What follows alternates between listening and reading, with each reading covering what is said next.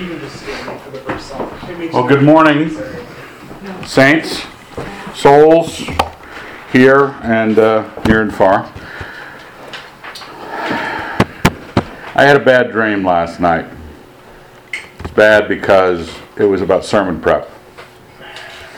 And it was about trying to prepare a sermon about Abraham on three events in his life that never happened and me trying to sort out how they could be turned into a sermon, though they never happened. and I don't know how much time I spent of my sleeping time trying to prepare this sermon on Abraham on events that never happened.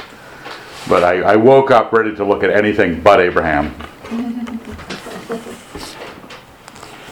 Um, but my wife last night had mentioned we were having a discussion in the library uh, regarding something, something, something, and uh,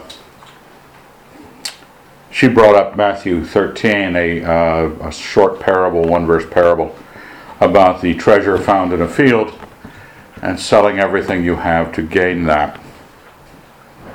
And I think because I had had a fake dreaming demand that I make a sermon out of Abraham, and I'd gone to sleep thinking about a passage in Acts trying to, it was a real passage and it really did happen, but I was wondering if I could make a sermon out of this passage in Acts, um, the Philippian jailer situation.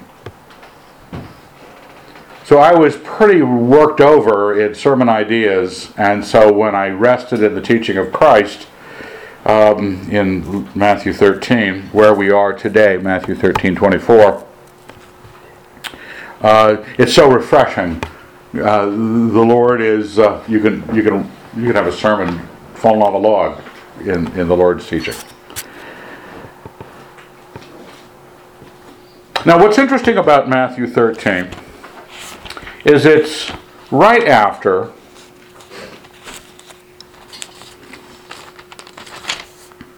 it's the first part of the uh, chapter, which we are not covering, is the parable of the sower. Probably contender for the most well-known parable ever. And not only is it the well-known parable ever, it's the parable in which the Lord teaches the disciples about parables in general. All right? So, by the time you get down to uh, the end of his explanation about the parable of the sower, you walk right into a parable um, of the wheat and the tares. Now, less popular, it's like driving a Mitsubishi. Uh, you might be a good car, but it's not. It's not a Toyota. Another parable he put before them, saying, "The kingdom of heaven may be compared to a man who sowed good seed in his field." Oh no, not seed again, not field again. But while men were sleeping, his enemy came and sowed weeds among the wheat and went away. So when the plants came up and bore grain, then the weeds appeared also. And the servants of the householder came and said to him, Sir, did you not sow good seed in your field? How then has it weeds? He said to them, An enemy has done this. The servant said to him, Then do you want us to go and gather them? But he said, no, lest in gathering the weeds you root up the wheat along with them. Let both grow together until the harvest, and at the harvest time I will tell the reapers, Gather the weeds first, and bind them in bundles to be burned, but gather the wheat into my barn. Now, what happens a lot of times is, as we're reading quickly through our daily assigned scripture reading, and we have just finished the parable of the sower, and you get thrown into another parable of a sower in a field, you start making assumptions about what you learned about the last parable.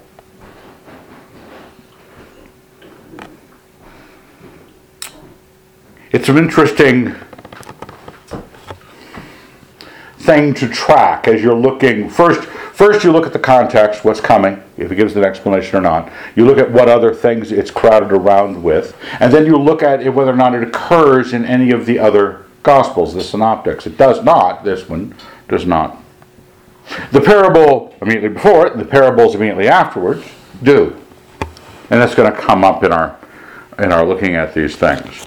Because he says the kingdom of God may be compared. At the bottom of your sermon notes, the memorable verses out of Luke. And again he said, To what shall I compare the kingdom of God? That's what these parables are all doing.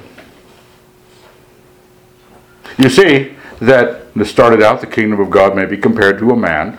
Uh, verse 31, another parable he put before them, saying, The kingdom of heaven is like. And then in verse 33, the kingdom of heaven is like. And then in verse 44, the kingdom of heaven is like.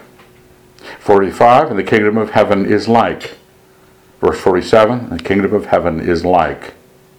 Now, we need to compare it. Now, the wording in Luke is different. It says in, in the same parable, the mustard seed, which is next after the tares. He says, What is the kingdom of God like? Verse 20 of Luke 13 is, To what shall I compare the kingdom of God? We are being instructed to build a vision of the kingdom that follows the will of God. That's basically when you say a kingdom is something. A kingdom of God, like a kingdom of England, when you say, as soon as you say England, you mean the rules, the laws that the English monarch, the king or queen of England, put on them they must obey. When you say the kingdom of God, you are saying, what kind of rule am I living under? What kind of expectations should I have? What kind of pressure should I answer? So the parable of the sower, which we all, again, have a great time with, because it compares each of us to a type of soil, right? There was pathway soil, and there's rocky soil, there's weedy soil, and there was good soil. And you bear a lot of fruit if you're good soil. The seed was the Word of God. But I want you to be conscious of what you're building. As you read through the parables, he says in this passage, I'm going to jump ahead to it a little bit. Um, verse 34 of, chapter 13 of Matthew. All this Jesus said to the crowd in parables. So he's gone through the sower, he's gone through the wheat and tares, he's gone through the mustard seed, he's gone through the leaven, and then he says, he said everything in parables. Indeed, he said nothing to them without a parable. This was to fulfill what was spoken by the prophet I will open my mouth in parables, I will utter what has been hidden since the foundation of the world. It's Psalm 78. Where is Psalm 78? Um, it says a little differently in, in our text. Um, I will open my mouth in a parable, I will utter dark sayings from of old. And that's really, when you start reading through the parables of our Christ, you start realizing the almost heavy darkness of blindness that you might feel.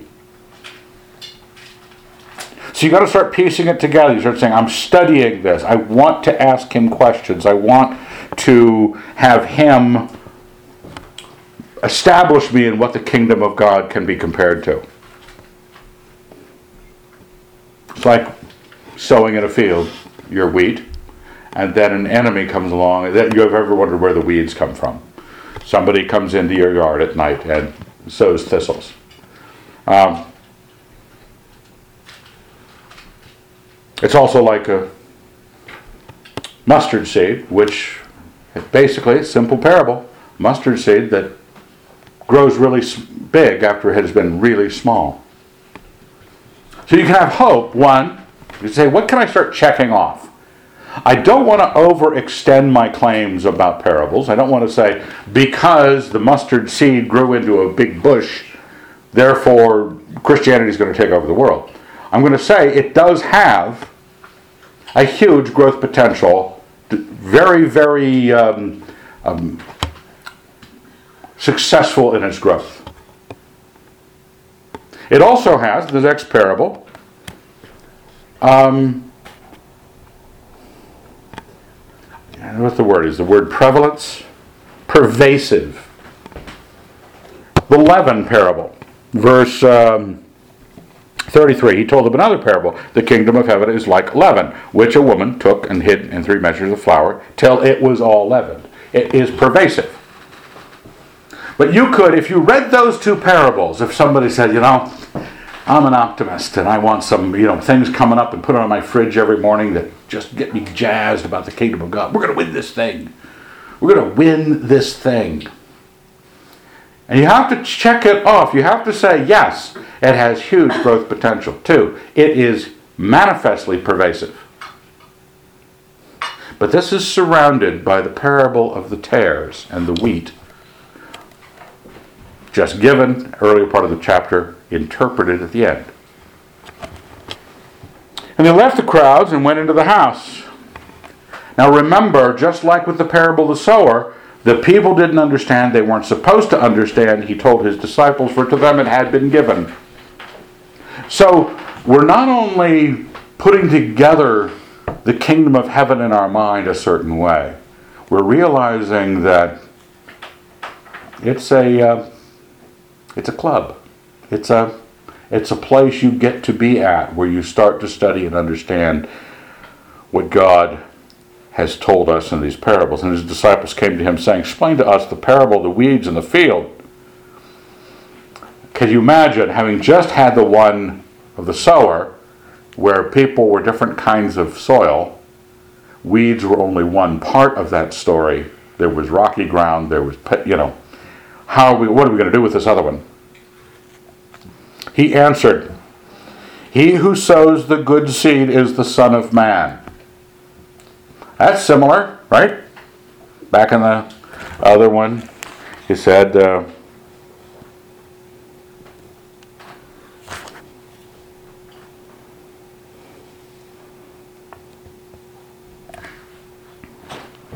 And then he says something a little confusing. the field is the world. Okay, that's close. But it's all in the field. It's not off the field in the bad parts, the rocky ground, etc. It's all in the field. And that field is the world. And this is where it gets uh, different. And the good seed means the sons of the kingdom. The seed in the last parable was the Word of God. Now you're the seed. The sons of the kingdom are the seed that the Master, the Son of Man, is sowing in the field of the world. It's going to change how you see things. It's going to change what the sons of the kingdom are witnessing because the weeds are the sons of the evil one. And the enemy who sowed them is the devil. The harvest is the close of the age, and the reapers are angels. Okay, got everybody in place. Just as the weeds are gathered and burned with fire, so it will be at the close of the age. The Son of Man will send his angels, and they will gather out of his kingdom all causes of sin and all evildoers, and throw them into the furnace of fire. There men will weep and gnash their teeth. Then the righteous will shine like the sun in the kingdom of their Father. He who has ears, let him hear. So, what do I do? I was an optimist for a little bit there with my, my mustard bush, getting really big I'm so proud of myself. I got a little potted plant in my house, and I went from a seed to a good sized bush. And it's like I took it outside and planted it, and every potential other thing started growing up around it and, and making the comparison different. I was only thinking of how much size shift between the mustard seed, small, and the mustard bush, big. That is one of the qualities of the kingdom. It's going to grow. And compared to its beginning, it's going to grow large. And compared to leaven, it's going to be pervasive, like leaven is. But it's going to be in a field. You're going to be trying to produce field, produce in a field where the sons of the evil one are sowed just as much, maybe more, as you and our master, because of course you want to do something about it, because Lord, there are weeds in the lawn. Can't we go out there with one of those little Roundup or whatever it is, the little pop things out, you pop them out and burn them all off? And he says, No, no, no, no, no, no, no, no. The fruit that you are producing, if you try to root out the wicked, the enemies of God, while we're still in the field, you're going to root up some of the good as well. And boy, you see that with any kind of church ministry, Christian mission that tries to be, you might say, policing the faithful, policing the righteous. They find themselves reacting very negatively towards people you kind of think, well, yeah, they're Christians too, and they shouldn't have yanked up their efforts. The Lord seems to understand that it'd be better for us in the kingdom of heaven. What is it to be compared to? It's supposed to be compared to a field with weeds in it, where the people that are producing the wheat are producing the wheat knowing full well the weeds are there and what their source is and why we're not rooting them up.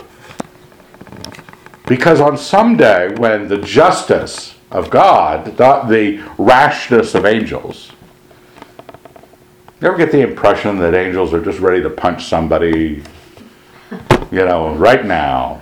I mean, remember, Satan was an angel. I mean, it seems like he was always accusing everybody and pointing around, well, you did stuff wrong. The angelic choir is a very, very persnickety group of old women that uh, blaming everybody.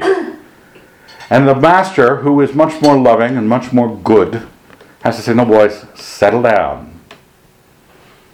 Settle down. If you did that, you would uproot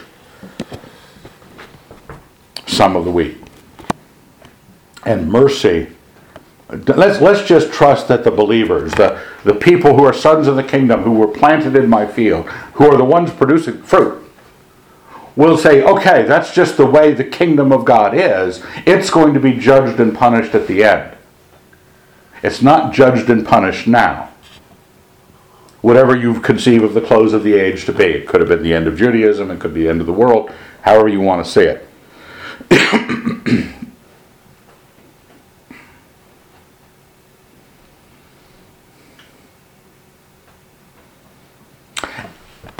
And remember that as you look at these descriptions, they don't take them too far. Don't say, and what are watermelon seeds representing in the kingdom? Well, just the mustard seed, folks. Mm-hmm. Don't go anywhere else. Don't try to build something new out of the parables of our Lord. But what you need to build is that this present patience, this waiting, knowing that you're going to be standing in the field of the world, not just the field of the church. He's not saying the church is like or the kingdom of the kingdom of heaven illustration is the world because it all belongs to Jesus Christ. All of this is under his judgment. It's not the church that's the kingdom of heaven. It's the world that is the kingdom of heaven. It all belongs to Christ. He doesn't in this case, see the detriment, the bad thing, the, the enemy, as anything more than an enemy. An enemy that will be judged. We sometimes, as we look at the say the parable of the sower, we go, oh, oh, it's a path person. Oh, the seed fell on them as a path. What can I do to improve their lot so the path would be plowed up and fertilizer put down and make it, you know, clear out the weeds or clear out the rocky soil so that they can grow up and not be. We're always thinking ministry. It's a good heartedness in believers. Jesus knows perfectly well that at by the end, this is still there's still going to be a boatload of wheat that is surrounded by a boatload, maybe probably bigger, of weeds. We'll gather the weeds first, we'll tie them in bundles, we'll burn them. You have to be ready to admit that, like we are children of our Father, they are children of their Father. They are the sons of the evil one. The devil is the one who sows them in the world. The wickedness, I don't know if you have a, a sweetie nice view of the world and you just want to stick with the the parables of, of yeast and mustard, or whether you want to take on this kind of grim lack. Just a grim putting up with. Knowing full well that God in His mercy is letting it happen, but you are having to take on that God was going to do something on the last day that is going to be unpleasant for 90% of the world. Now I have the portion out of Luke down at the bottom. Luke, it's also Luke 13. So that's helpful to remember where things are. Matthew 13, Luke 13.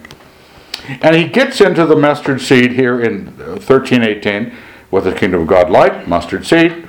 Verse 20, what should I compare the kingdom of God? Is like leaven, which a woman hid in three measures of flour. Same two parables, which are right in the middle of the parables in Matthew.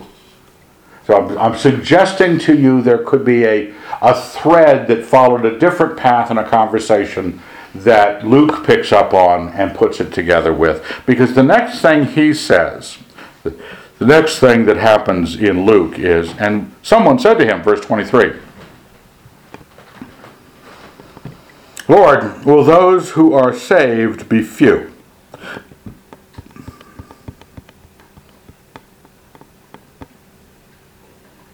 And he said to them, Strive to enter by the narrow door, for many, I tell you, will seek to enter and will not be able. When once the householder has risen up and shut the door, you will begin to stand outside and to knock at the door, saying, Lord, open to us. He will answer you, I do not know where you come from. Then you will begin to say, We ate and drank in your presence, and you taught in our streets. But he will say, I tell you, I do not know where you come from. Depart from me, all you workers of iniquity. Now, this is a different image, but it follows the same idea that at the time of the judgment, at the time of the end, at the time of, of when the, num- the roll is called up yonder, or the, the, the, the, the book of life is checked out,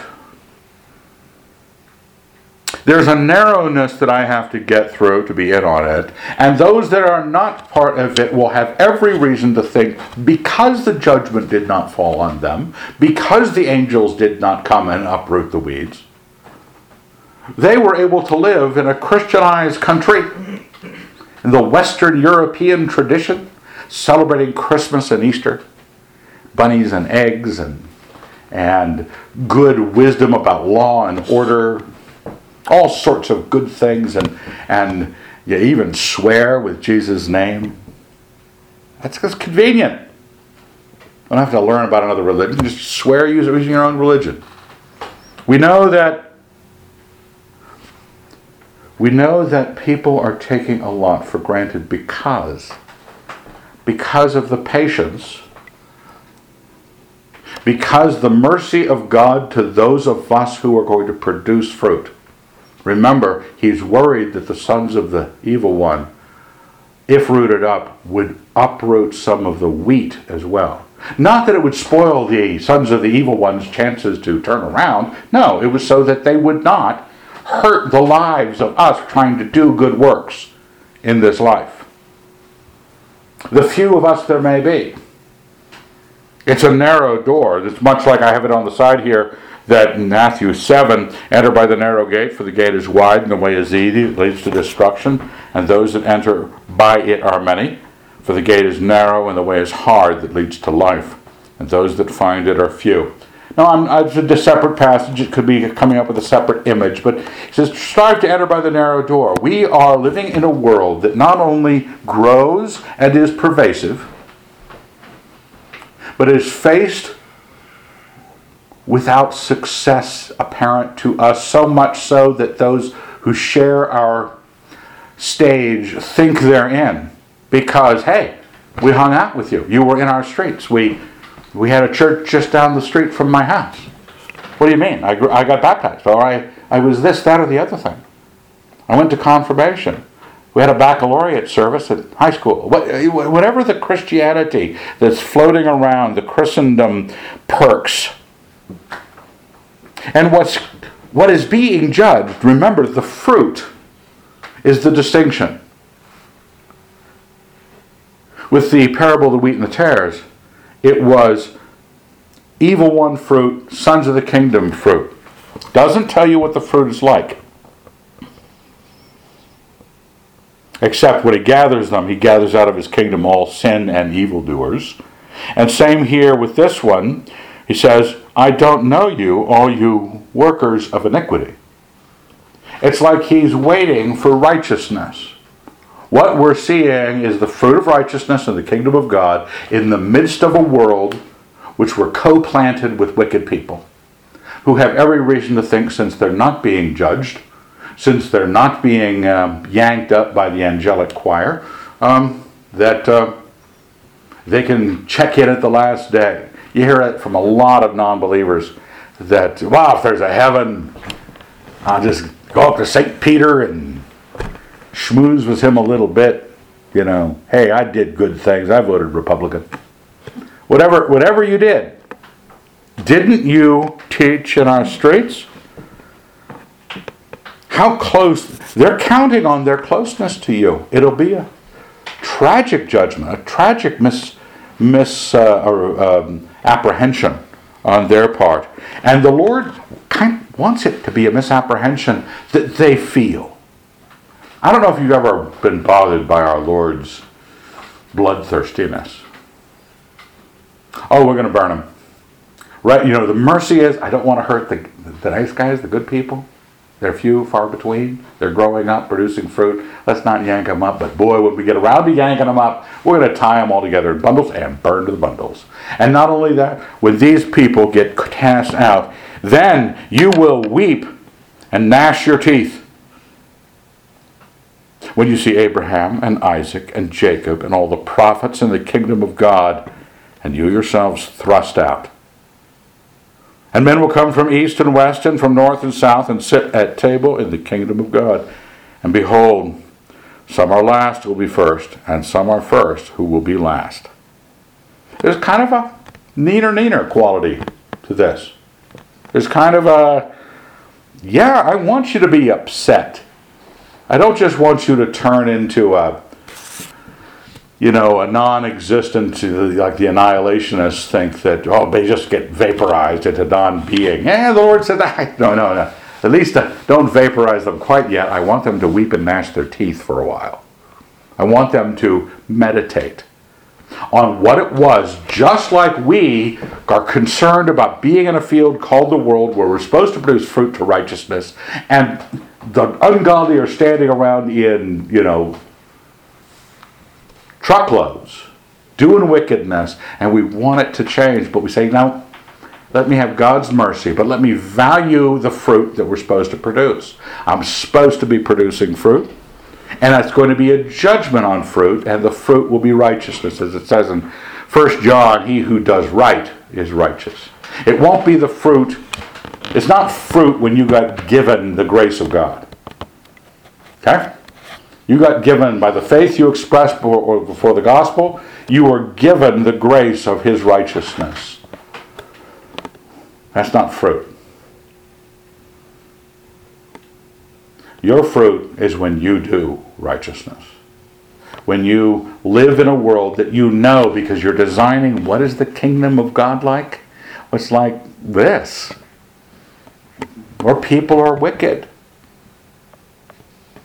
we need to accept it. We need to know God's mercy. We need to know God's judgment. We need to be prepared. If you're not prepared for the reality of what is, what God and Christ have said is, you won't be uh, happy with what happens. You'll always be complaining. You'll always be running off to the woods to live with your family, you know, so that you don't ever have to face the sons of this the sons of the evil one, and it turns out that seven of your 11 kids are sons of the evil one, if not all of them.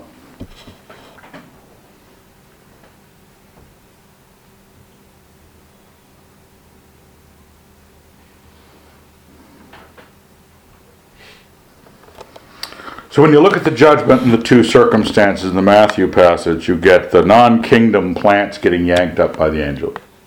They get harvested. They get sorted out. Everything is getting harvested, so hey, this is when we're counting up your points.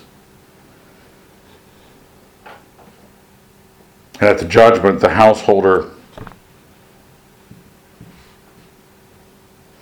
if you have not grown what the householder or the planter had planted. If you have only been weeds, if you've only been that kind of production, um, he's not going to let you in.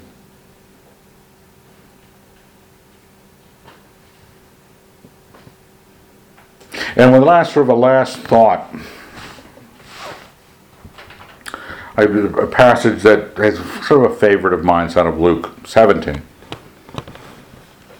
Because I want you, when you're sorting out through all the parables, and there's a lot more parables that say, and the kingdom of God is like, you're sorting out how am I, how am I going to hold this, this perception, with God's perception of his kingdom, so that I see it his way. I see the world, the circumstances way. One of the basic things you need to know is that not only will you be judged according to what fruit you produce,